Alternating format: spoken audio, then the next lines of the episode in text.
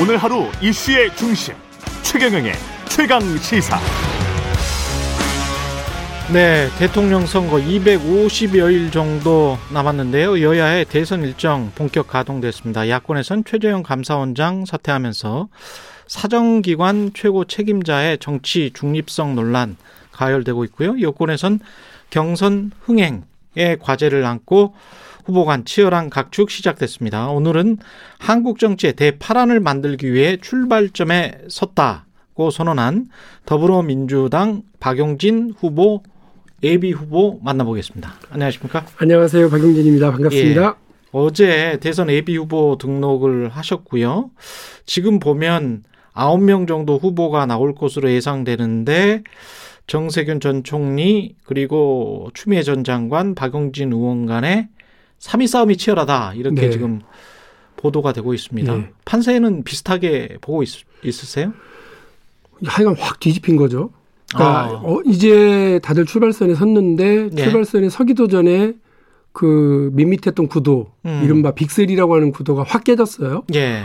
그것과 관련해서 박용진이 제일 역할이 컸죠. 아. 어, 그러니까 사실 뭐 엄청난 그 국회의원 숫자를 줄 세우기 하고 뭐 빅, 빅 캠프 이런 거 만들고 빅3 예. 이렇게 얘기들 하셨던 건데 예. 그게 어쨌든 깨졌잖아요. 그래서 국민들께서는 박용진이 얘기했던 뻔한 인물로 뻔한 구도로 가면 뻔하게 진다. 음. 우리는 새로운 인물, 새로운 비전, 새로운 가치로 승부해야 된다라고 예. 하는 부분에 대해서 어 우리 당원들과 지지층께서 꿈틀 전 했다고 봐요. 그래서 어, 이 정치 대, 대한민국 정치 다른 건 다 잘 되는데 왜 정치만 이 모양이냐? 음. 어, 그게 좀 확좀 바꿔봐라라고 하는 국민들의 이 열망, 음. 이 들끓는 열망이 민주당 경선 과정에서 확 폭발을 할 거라고 기대하고 있습니다.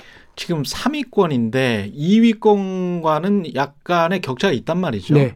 이거는 언제나 넘어설 수 있을 것 같으십니까? 어떠십니까? 어, 우리 예비 경선 과정에서만 예상을 예. 깨고 네 번 이상 방송 토론 하겠다는 거고요. 예. 또 밋밋한 방송 토론 하지 않겠다는 게 대선 기획 단장 예. 예 이야기시니까 예. 그대로 되면 어. 국민들께서는 새로운 인물에 더 관심이 많으실 거고 그냥 나이만 상대적으로 젊고 그리고 경력상으로만 좀 새로운 것이 아니라 와, 이 양반 박용진이라는 이 사람이 유치원 3법 또 재벌 개혁 등등에서 음. 보여줬던 그 강단 예. 한다면 한다 하는 그 강단을 가지고 어, 나갈 수 있겠구나라는 음. 기대가 모일 거라고 보고요.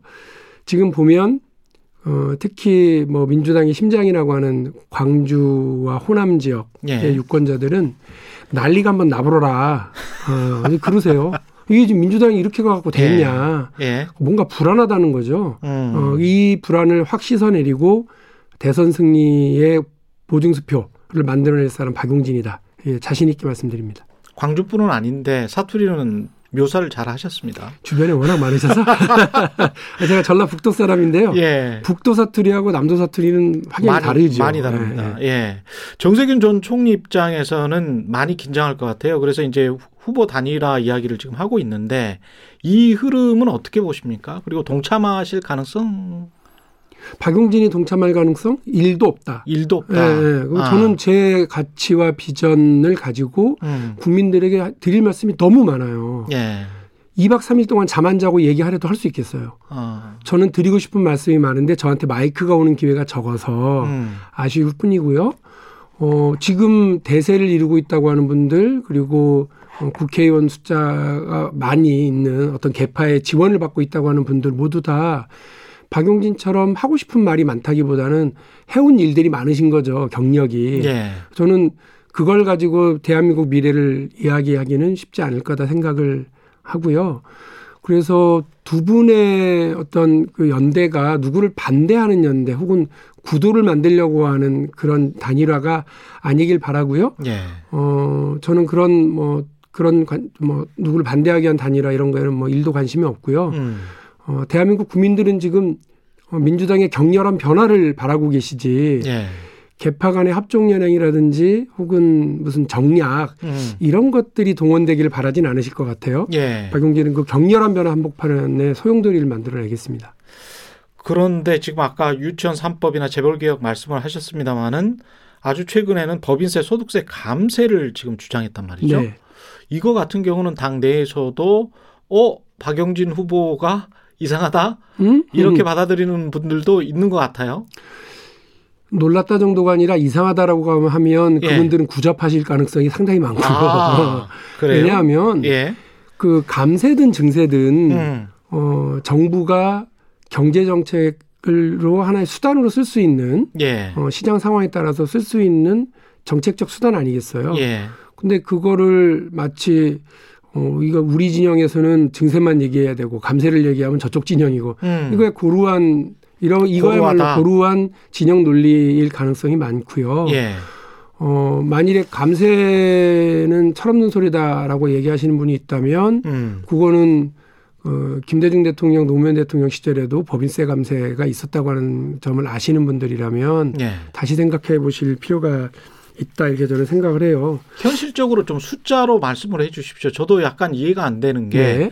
김대중 노무현 대통령 때보다 지금 빈부격차가 더 심해졌고 박주민 의원의 지적대로 상위 1% 기업이 전체 법인세에서 차지하는 비중이 7할, 8할, 80% 정도 된단 말이죠. 그 다음에 이제 소득세도 마찬가지고. 그래서 이 정도로 많이 내고 있는데 그거는 거, 꾸로 보면 그 사람들이 제일 많이 번다는 거예요. 그러면 그 사람들을 감세를 해주면 그러면 세금은 누가 내지? 어디에서 세수가 나와서 어떻게 복지를 하지? 이런 질문이 나올 수밖에 없거든요. 박용진은 일자리 창출을 위한 법인세 감세 음. 그리고 일하는 사람들을 위한 어, 소득세 감세 를 이야기를 하는 겁니다. 일자리 창출을 위한 예. 법인세 감세. 그래서 투자와 어, 내수 확대라고 하는 선순환을 만들어내려고 해요. 음.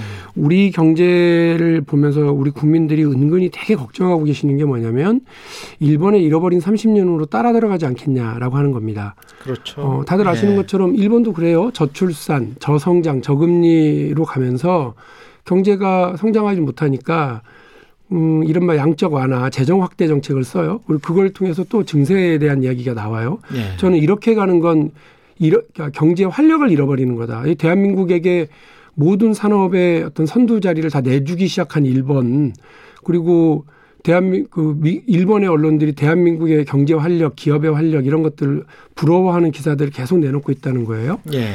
저는 이런 대한민국의 활력을 계속 유지해 가야 된다고 생각을 합니다. 두 번째로 어, 지난 10년 동안 그 세수가 100조가 그 확대가 됐습니다. 예. 이건 증세 정책이라기보다는 아시는 것처럼 우리 경제가 성장하는 속에서 나타나는 거예요.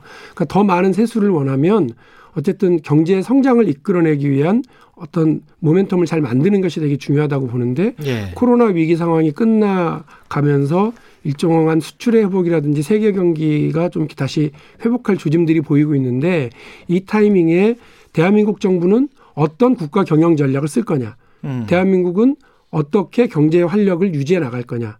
어떻게 일본과 다른 길을 갈 거냐라고 하는 정치 지도자의 아주 깊은 고민, 책임 있는 선택이 저는 필요하다고 봅니다. 예. 말씀드린 것처럼 증세든 감세든 어, 정치 지도, 자가 정부가 쓸 수 있는 경제 수단이기 때문에 그와 관련해서 어, 최종적 세수 확대와 복지 확대를 위해서조차도 성장과 경제 활력이라고 하는 것을 놓쳐서는 안 되죠. 저는 음. 거기서 출발을 하는 겁니다.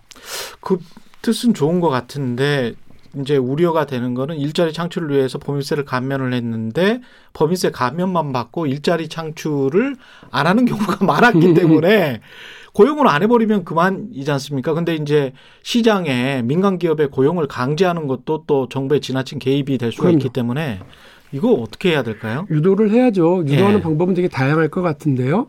그 엊그저께 우리 정부에서도 임, 그, 그 임시 투자 세액공제 음. 사실상 부활 조치를 내렸어요. 그 예. 얘기는 뭐냐면 명목상 세율은 그냥 그 고정을 시키는데 예. 실질 소득은 다 실질적인 세율은 다 낮춰준다는 얘기거든요. 예. 근데 저는 이걸 좀 뒤집어서 명목 세율을 조금 낮추고요. 음. 그리고 어이 기업이 투자 확대 그다음에 고용 증대, 배당 확대와 임금 상승으로 이렇게 이어지게 되면 음. 그 부분에 대해서 더 인센티브를 줄 필요 있다고 봅니다. 그래서 우리가 지금 25%죠, 25%. 세액공제 그러니까 최대 최대 어, 최고 세율이 25%입니다. 그럼 어느 정도로 낮출 수 있다고 생각을 하세요?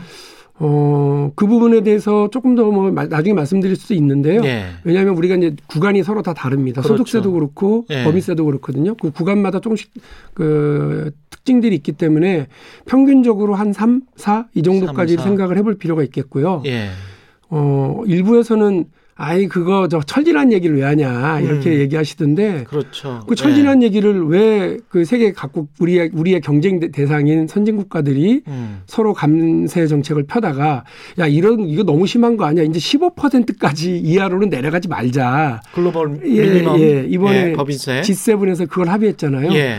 우리는 25예요. 음. 하는 15로 지금 설정이 되고 있는 거예요. 글로벌 어떤 합의는. 예. 그러면 그 얘기를 하셔야 되는 거죠. 그 부분에 대해서 왜 이 철진한 거를 음. 어 서로 경쟁적으로 하다가 그, 그 이런 최저한을 합의하는 상황까지 왔는지 그리고 두 번째로 왜 마크롱이라든지 뭐 뭐 그뭐 뭐 다른 리더들은 이런 동시감세 정책들을 펴서 경제 성장에 일정한 그 틀들을 만들어 내려고 했었는지 예. 고민해 볼 필요가 있는 거예요. 그러니까 저건 이거를 다시 한번 말씀드리는데 아 진보는 저 증세, 음. 그 보수는 감세 이런 철진한 진영 논리 낡은 이념에서 출발하지 마시고 예. 지금 대한민국의 정치 리더는 대한민국의 미래 지도자는 뭘 해야 되는지 이야기해 주시면 좋겠고요. 좀 유연하게 생각했으면 좋겠다. 예, 박용진은 예. 다 아시는 것처럼 레프트 윙어잖아요. 음. 어, 좌파 정치인이잖아요. 예. 그럼에도 불구하고 중원도 돌파하고 또 오른쪽 돌파도 하려고 하는 손흥민처럼 음.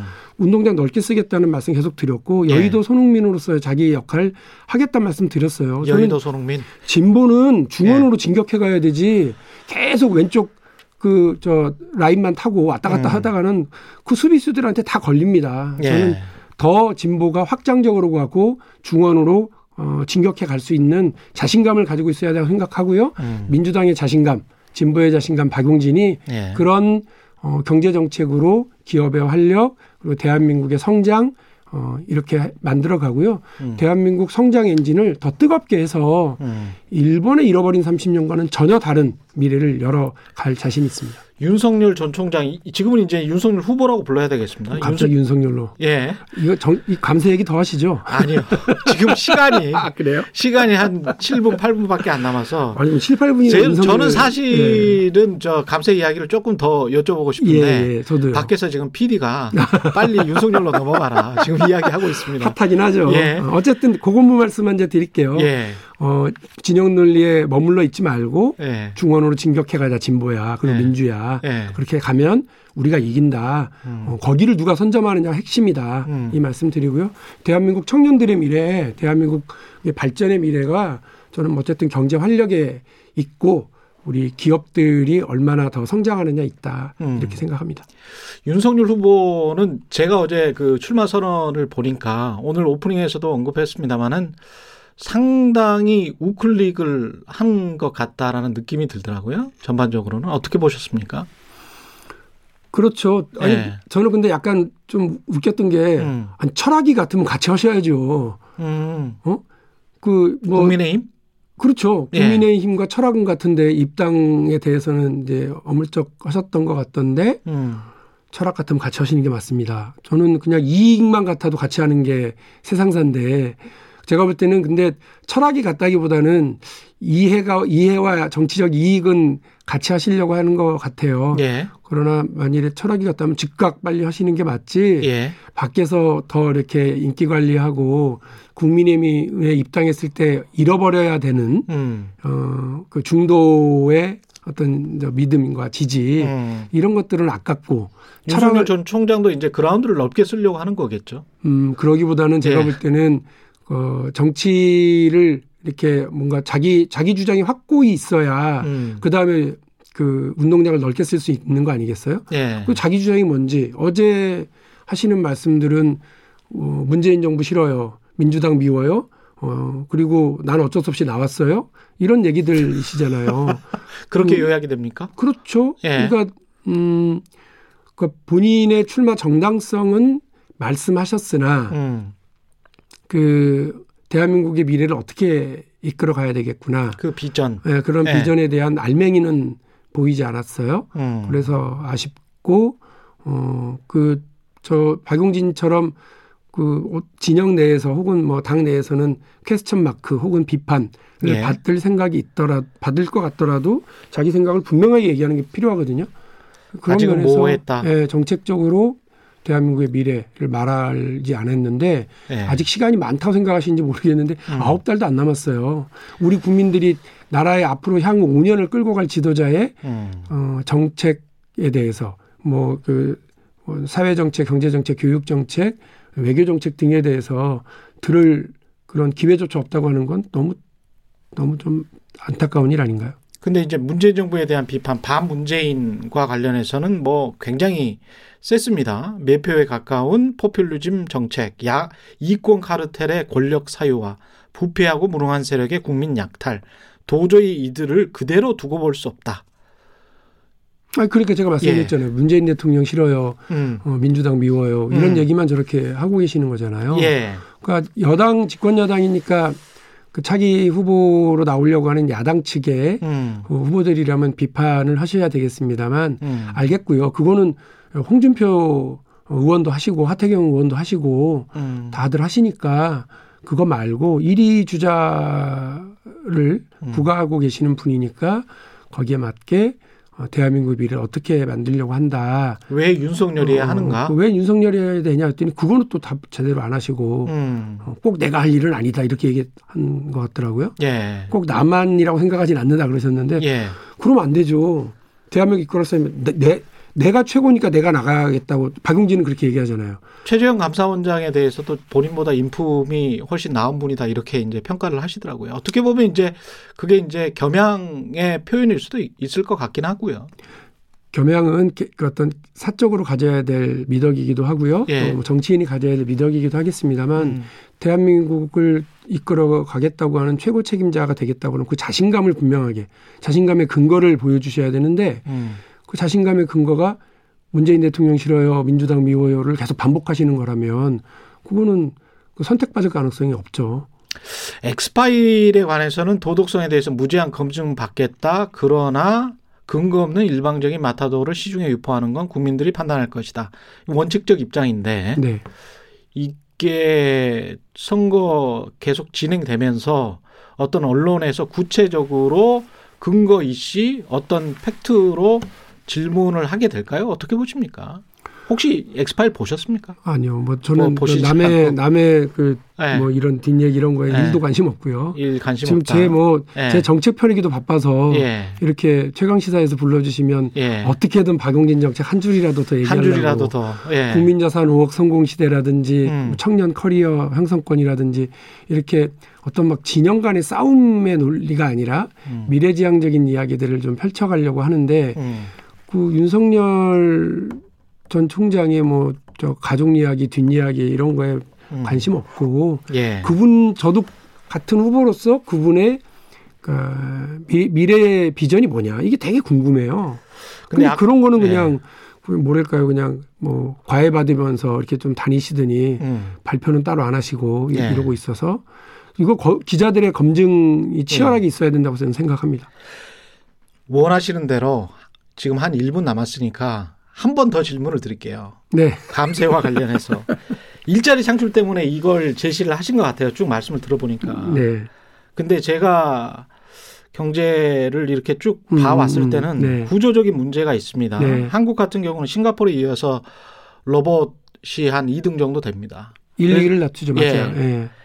로봇을 굉장히 많이 사용해요. 네, 제조 네, 네, 공장에서. 예. 그거는 일자리가 없어진다는 거고요. 제조 공장이. 그다음에 해외 시장으로 진출 안 할 수가 없습니다.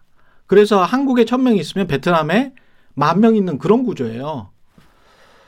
그리고 이제 글로벌 아까 법인세 15% 이야기 하셨지만 그건 사실은 이제 조세 회피처 때문에 만들어진 제도거든요. 시간을 거의 질문하시면서 다 쓰고 예. 계시네요. 어떻게 보세요? 이거 어떻게 해야 될까요? 그 앞에서부터 설, 저기 네. 질문하신 것부터 말씀을 드리면 해외 예, 시장 예, 예. 아니 그렇다고 우리 우리의 신성장 산업이라고 하는 리스트 목록 한번 보신 적 있으세요? A4 용지 30몇 장짜리예요. 음. 그 우리 정부가 이거는 신정장 산업이고 이거는 신성장 산업이 아니야 이렇게 얘기를 합니다.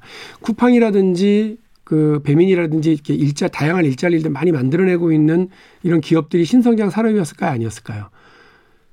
셀트리온이 신성장 산업이었을까요? 아니었을까요? 음. 아니었었어요. 그러니까 이런 식으로 관료가 신성장 산업이다 지원해야 된다 말아야 된다 이런 식으로 리스트를 작성하고 그 이외에는 지원해주지 않고 이렇게 하는 방식으로 가면 안 돼요. 아. 그러니까 그 그 저는 그 기업이 일자리를 만들고 성장하는 것이 반드시 조세 정책으로만 된다 이렇게 생각하지 않습니다. 예. 어떻게 규제 혁신을 잘 만들어 가느냐 이것도 음. 되게 중요하고요. 낡은 관료의 규, 저 도장 규제부터 시작해서 기존의 독점 사업자들에 의한 독점 기업에 의한 어, 어떤 시장 진입 규제 맞아요. 이런 것들도 다잘 네. 걷어내는 게 되게 중요하거든요. 기 어떻게 네. 혁신의 고속도로를 깔 거냐 여기에 방점이 가 있고요. 음. 그렇기 때문에 로봇 로봇이 많다 이렇게 음. 한다고 그래서 그러니까 이게 많은 분들이 4차 산업혁명 얘기하면서 4차 산업혁명 일자리가 없어지고 일자리가 없어지니까 기본소득으로 그 증세에서 많이 걷어줘 걷어서 나눠줘야 돼. 이런 논리로 가는 것은 기업 활력을 잃고 경제 성장에 대해서 사실상 자기 계획이 없는 걸 드러내는 거거든요. 창업이나 진입을 그런데 사실은 해주겠다? 그 우리가 머릿속에 생각하고 있었던 어떤 그 산업의 성장 음. 이런 부분들의 다른 부분에서의 일자리가 계속 만들어지고 있어요. 음. 그런 그런 새로운 일자리들을 어떻게 육성하고 사대 보험안으로 끌어들이면서 보호하고 갈 거냐 이런 전반적인 전략과 함께 감세 정책이 가게 되면 저는 엄청난 시너지 효과가 나타날 거라고 보고요. 알겠습니다. 박용진의 대한민국 성장 엔진을 더 뜨겁게 하겠다. 일본의 음. 길을 따라가지 않겠다라고 하는 이 전략에는 조세 정책, 혁신 규제 정책, 혁신에 대한 어떤 뭐 규제 혁파 정책 이런 것들이 다 같이 동원될 거다라고 하는 점도 분명히 말씀드립니다. 말씀 감사합니다. 더불어민주당 대선 예비 후보 박용진 의원이었습니다.